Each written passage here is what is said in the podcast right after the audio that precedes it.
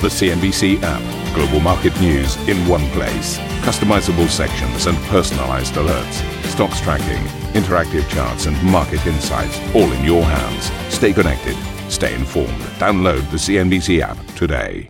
A very good morning, everybody. This is Squawk Box, and here are your headlines. The uh, Deal is done. We have a deal. The White House and U.S. senators finally reach an agreement on the Trump administration's massive economic rescue bill, unlocking $2 trillion worth of funds. After five days of arduous negotiations, after sleep deprived nights and marathon negotiating sessions, we have a bipartisan agreement on the largest rescue package in American history. That news driving Asian stocks further into the green after the Dow stages a massive rebound, marking its best day since 1933 in anticipation of that congressional deal. India enters a nationwide lockdown after Prime Minister Narendra Modi orders the 1.3 billion population to stay home for 21 days to stop the spread of coronavirus. To save India and every Indian citizen, to save you and your family a complete ban is being implemented on any movement of people outside their homes, starting at midnight tonight. Japan bows to pressure and finally postpones the Olympics until 2021. Prime Minister Abe evokes the spirit of the Games and says there will be proof of the world's victory against the virus. And thousands of retired medical staff say they will return to the National Health Service as the UK announces it will build a brand new emergency hospital amidst the biggest daily rise in coronavirus cases.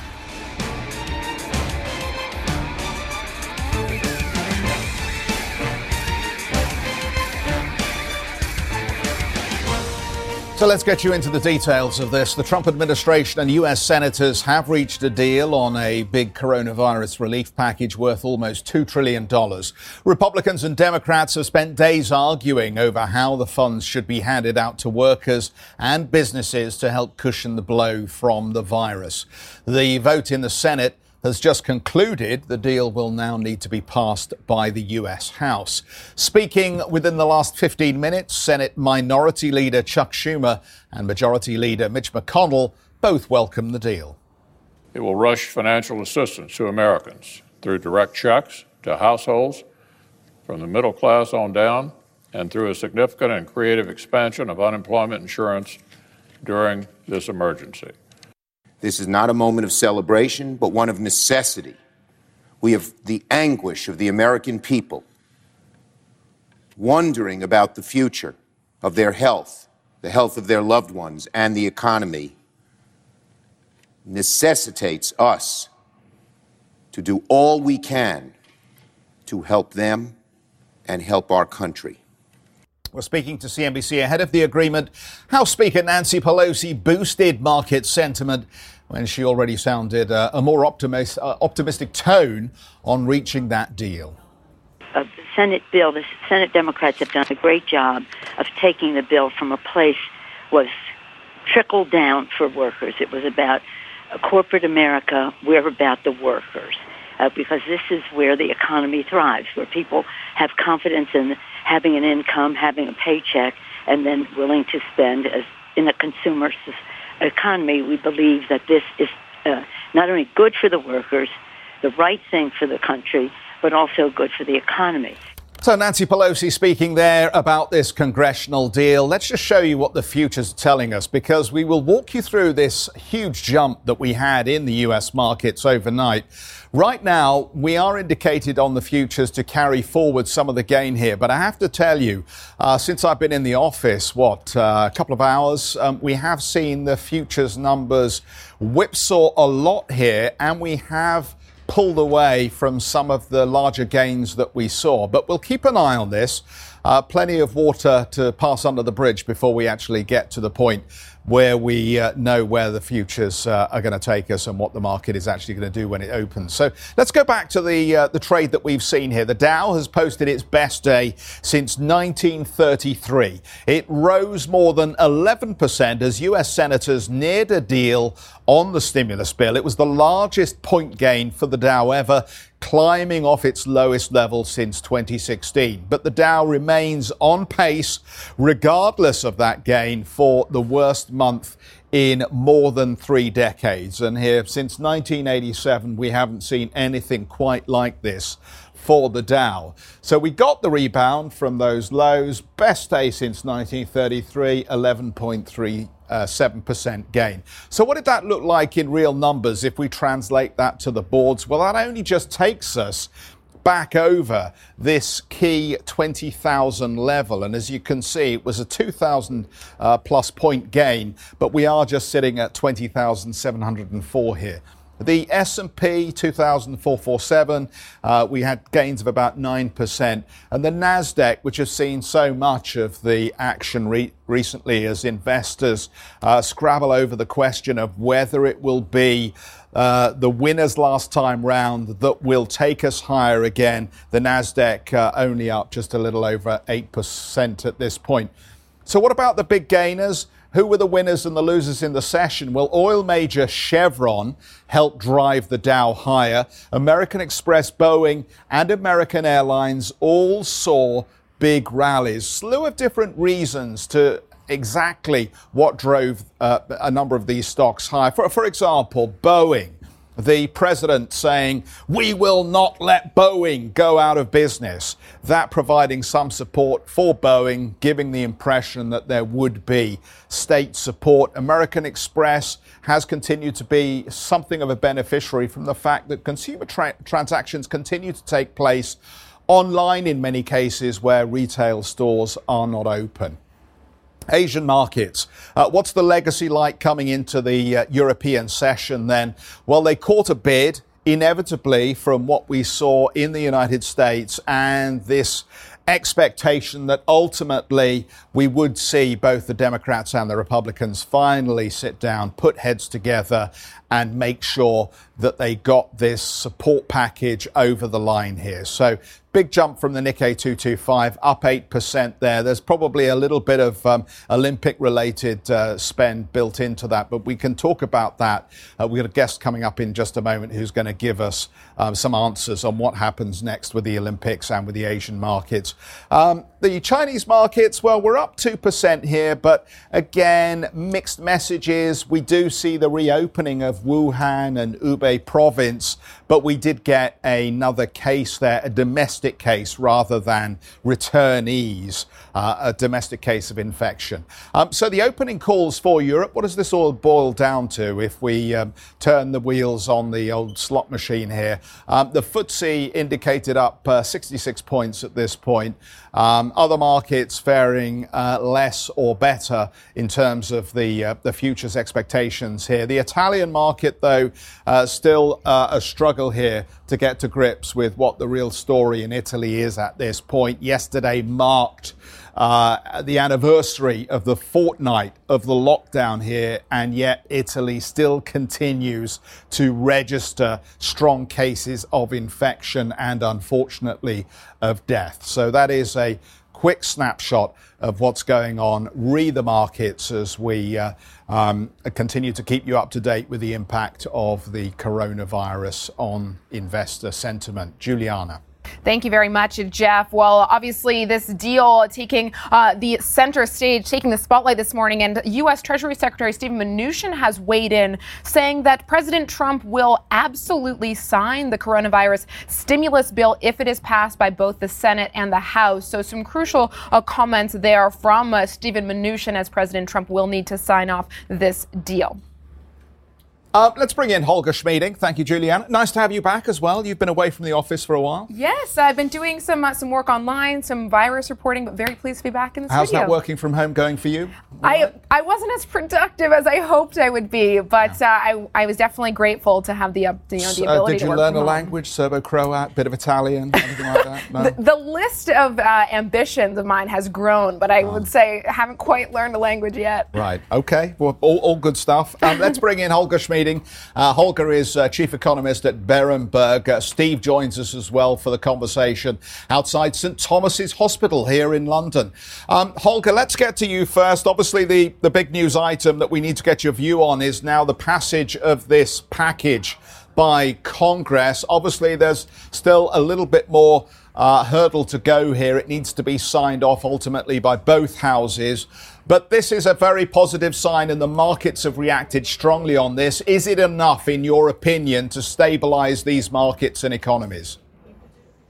Um, it probably is enough to stabilize the economies and markets a little down the road. Whether this is now enough to say we already have seen the turning point for good in markets, that is a bit premature because we will, at least for, say, a few weeks, have to contend with a situation where probably the virus pandemic, the situation in the US, and quite likely the lockdowns in the US and Europe will get worse. So we are in this zone where we see clear evidence policymakers, monetary and now in the US, even fiscal, are doing whatever it takes. However, the actual situation on the ground, the health emergency, will probably take a while to get sort of eased a bit. So my take on this is we are preparing the grounds for a clear rebound in markets and economies, but we may only really see this rebound once we have more clarity about the health situation.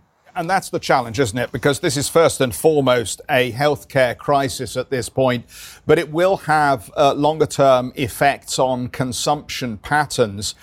You obviously will be doing some work here on how quickly we might see a return to previous levels of growth. What do you see? My guess is that we first of all should not think about previous levels of growth. We should be thinking first of all about the previous level of activity of GDP. And there my guess is after huge losses now, especially late first quarter, and the second quarter, it will take probably a bit less than two years to get back to where we were in terms of the level of activity at the end of last year. If we are lucky, it will take less than two years, but we have to think about roughly that time frame. Thereafter, we will likely still have a period of catch up growth. So late next year into 2022, we could see growth with some catch up effect being above the previous trend rate before we then settle back over the course of 2022 to uh, into the old trend rate of growth. So we will be seeing a significant catch up effect, but it will take probably almost two years to offset the losses that we now incur due to the pandemic and the lockdown reaction to it. Uh, Holger, I make no apologies, and good morning to you, my friend. Uh, I make no apologies for taking a real healthcare look at everything we're doing rather than an economics and a markets uh, outlook today, given my location and what I'm covering.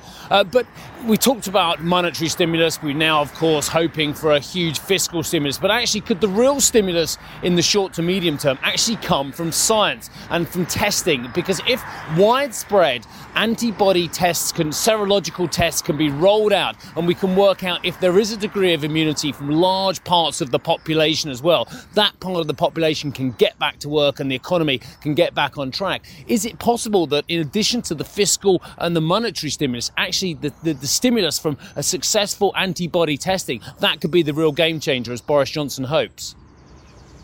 Um, yes, indeed. My take is, and that's the take from the very beginning, we will need some progress, some good news from the medical side for markets and economies to turn around for good. What economic policy is doing is twofold. First of all, economic policy is easing the downturn, for instance, by limiting the number of bankruptcies and dismissals. That's very, very useful.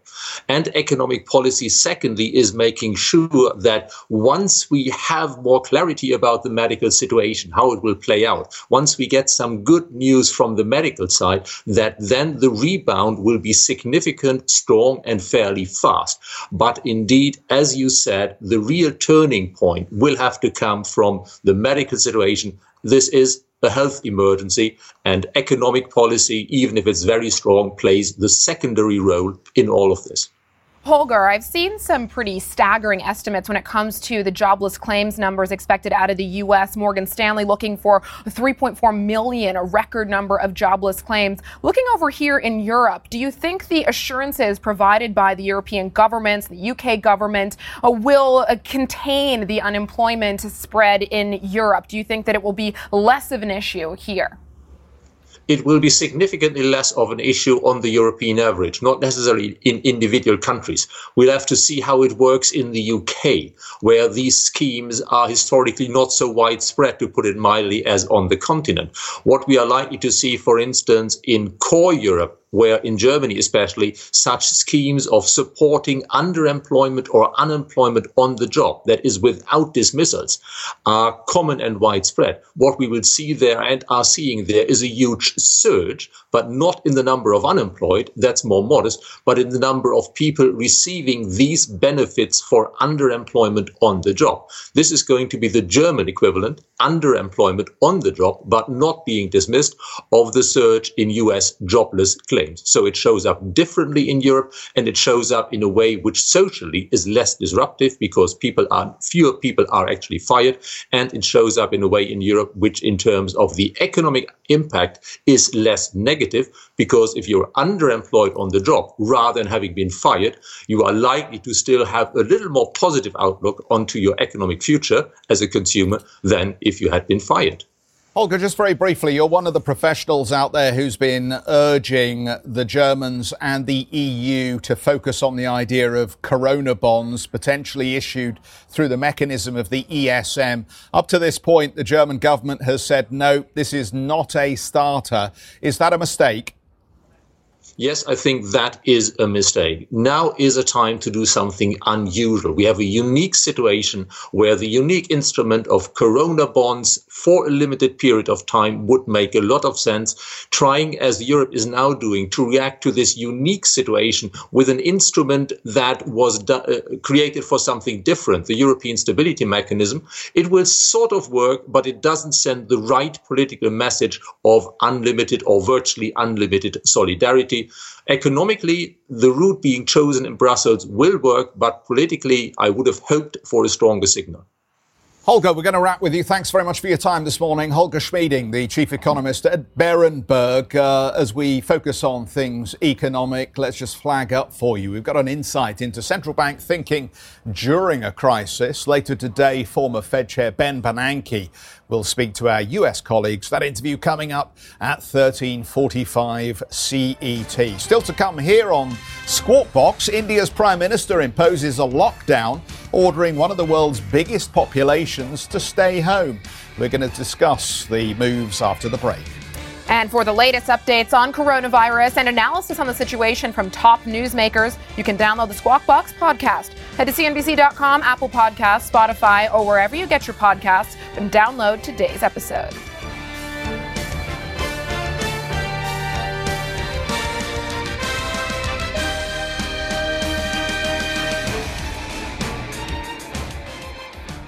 If you enjoy Squawk Box Europe, check out the Brave Ones podcast. The series explores the rise of some of the world's most successful entrepreneurs. Through exclusive interviews with family, friends, and colleagues, the Brave Ones podcast features stories of determination, resilience, and ingenuity. Available on Apple Podcast, Spotify, and Google Play. The Brave Ones podcast presented by Credit Suisse.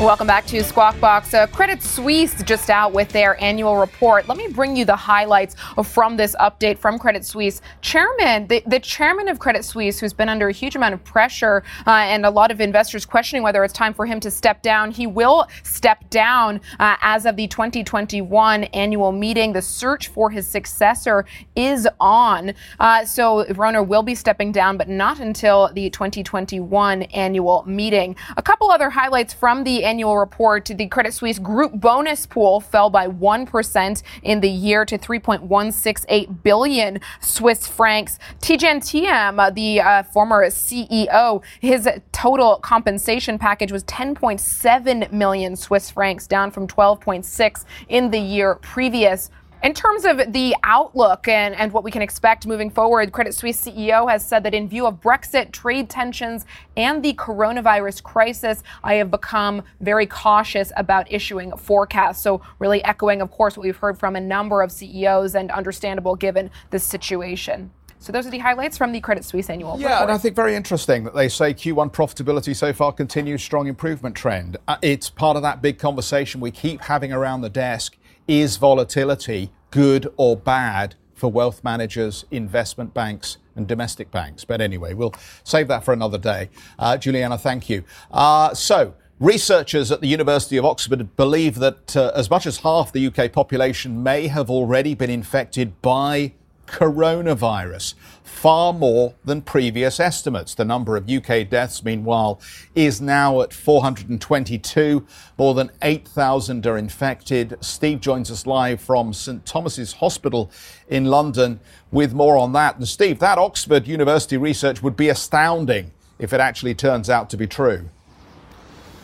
Yeah, it's, it's amazing the amount of research all of us mere mortals are trying to understand because let's face it, none of us have that kind of background. But the Oxford University research, the Cambridge University research, the Imperial research, uh, the last of those, of course, talking about projections. If we hadn't have changed course with policy of up to 250,000 deaths in the UK, the Cambridge University research is fascinating as well and very worrying, talking about uh, potentially if the number of cases in the UK continue to rise at the same pace they did in Italy, then within a fortnight, we will not have enough IC beds in the country as well, uh, in five out of seven of the key trusts as well. But um, there are some worrying signs at the moment as well that there's just not enough testing going on as well. 5,605 tests were carried out on Monday. Uh, there is capacity for a lot more, but they just don't have enough trained staff, I'm told as well. But they're trying to get to 10,000 by the end of the week and then eventually up to 25,000 tests uh, on a, a daily basis. So that could be a game changer, but real concerns about the protective equipment that's getting to the healthcare professionals, GPs throughout the country uh, conducted a poll uh, and they were very disappointed in the amount of support they've got from government. But, and there is a, a but here as well, things hopefully are on the move. And actually, this is, and I'm going to just show you St Thomas's, which is one of the great teaching hospitals of the world, of the planet, not only this country. Guy's and St Thomas's, I think every Londoner knows what amazing work these hospitals do as well. Well, yesterday, not only did you have the paramedics, normally have the ambulances queued up at the front here as well, but you also saw the extraordinary sight uh, of 101 Logistics Brigade, uh, the army uh, delivering huge numbers of protective pieces of equipment, thousands of pieces of equipment which will then be distributed uh, to other hospitals and facilities around the country. So the army very much getting involved uh, in the situation. Also, potentially, the Royal Engineers getting involved in what will be this extraordinary new hospital being built at the ExCeL Centre. Now, we've all covered conferences down there there. Uh, in fact, I covered back in 2009, of course, the London conference where a trillion dollars was uh, offered to the world economy to save us from the great financial crisis well. Well, Matt Hancock, the uh, health secretary, yesterday talking about this new super hospital. Let's listen in. We will next week open a new hospital, a temporary hospital, the NHS Nightingale Hospital at the ExCeL Centre in London. The NHS Nightingale Hospital will comprise two wards, each of 2,000 people. With the help of the military and with NHS clinicians, we will make sure that we have the capacity that we need so that everyone can get the support they need. And just to add, Matt Hancock looking for 250,000 NHS volunteers to help the, back up the amazing work that all the doctors, nurses, and the rest of the healthcare uh, system are doing. 11,788 ex medics have already responded to the call. Uh, and also, we've got uh, 18,700 final year student nurses, 5,500 final year medics as well, also responding to that call and being pushed uh, into a support position as well. But something that could be very exciting, and I, I alluded to this uh, with Holger Schmieding earlier on, is this test. Now, uh, the UK government has purchased 3.5 million antibody tests, and if these can be rolled out and uh, they are accurate, then this could be a game changer and the bridge between the pandemic crisis and the economic crisis unfolding. Because if these serological tests work, and if my understanding is correct, they could tell what degree of antibody, what degree of immunity uh, the population has, and that tallies into your introduction, Geoff, that talks about the number of people in the population who could have it already uh, and didn't even know it as well, and who could potentially go back to work without long periods of incubation as well. So let's listen in again to the Health Secretary on this very important intervention. of course, it really matters for getting people back to work. So we've now bought three and a half million antibody tests. That will allow people to see whether they have had the virus and are immune to it, and then can get back to work. And you might have seen in the in the Commons earlier, I was sat next to Nadine Dorries because she now has had uh, coronavirus, and she can um, and and she is for the time being uh, immune to it because we expect the uh, people not to be able to catch it except in very exceptional circumstances uh, for a second time. So, to sum up, look, there is a horrendous increase in the death toll across Europe, and also, as you mentioned, uh, an extra 87 deaths to 422 in the UK yesterday, the biggest daily increase yet. There are concerns about the ICU, there are concerns about the enormous shifts that the healthcare professionals are working. I spoke to a paramedic this morning at the traffic lights. He said, I'm knackered, which is a proverb for I'm very, very tired if our uh, international viewers don't quite get that one. But they're working ridiculously long shifts, they're doing amazing work. So, really big concerns. But, but, there is a lot more protective equipment getting to them now and a lot of support getting to them potentially, new hospitals, and if these tests can be successful, then maybe, maybe down the line there'll be a game changer. Back to you all. Steve, thank you so much, uh, especially for that translation for those of us non-UK natives. But in all seriousness, thank seriousness, thank you very much for the update. Thank you for listening to Squawk Box Europe Express. For more market moving news, you can head to CNBC.com. Or join us again on the show with Geoff Cutmore, Steve Sedgwick, and Karen Tso, weekdays on CNBC.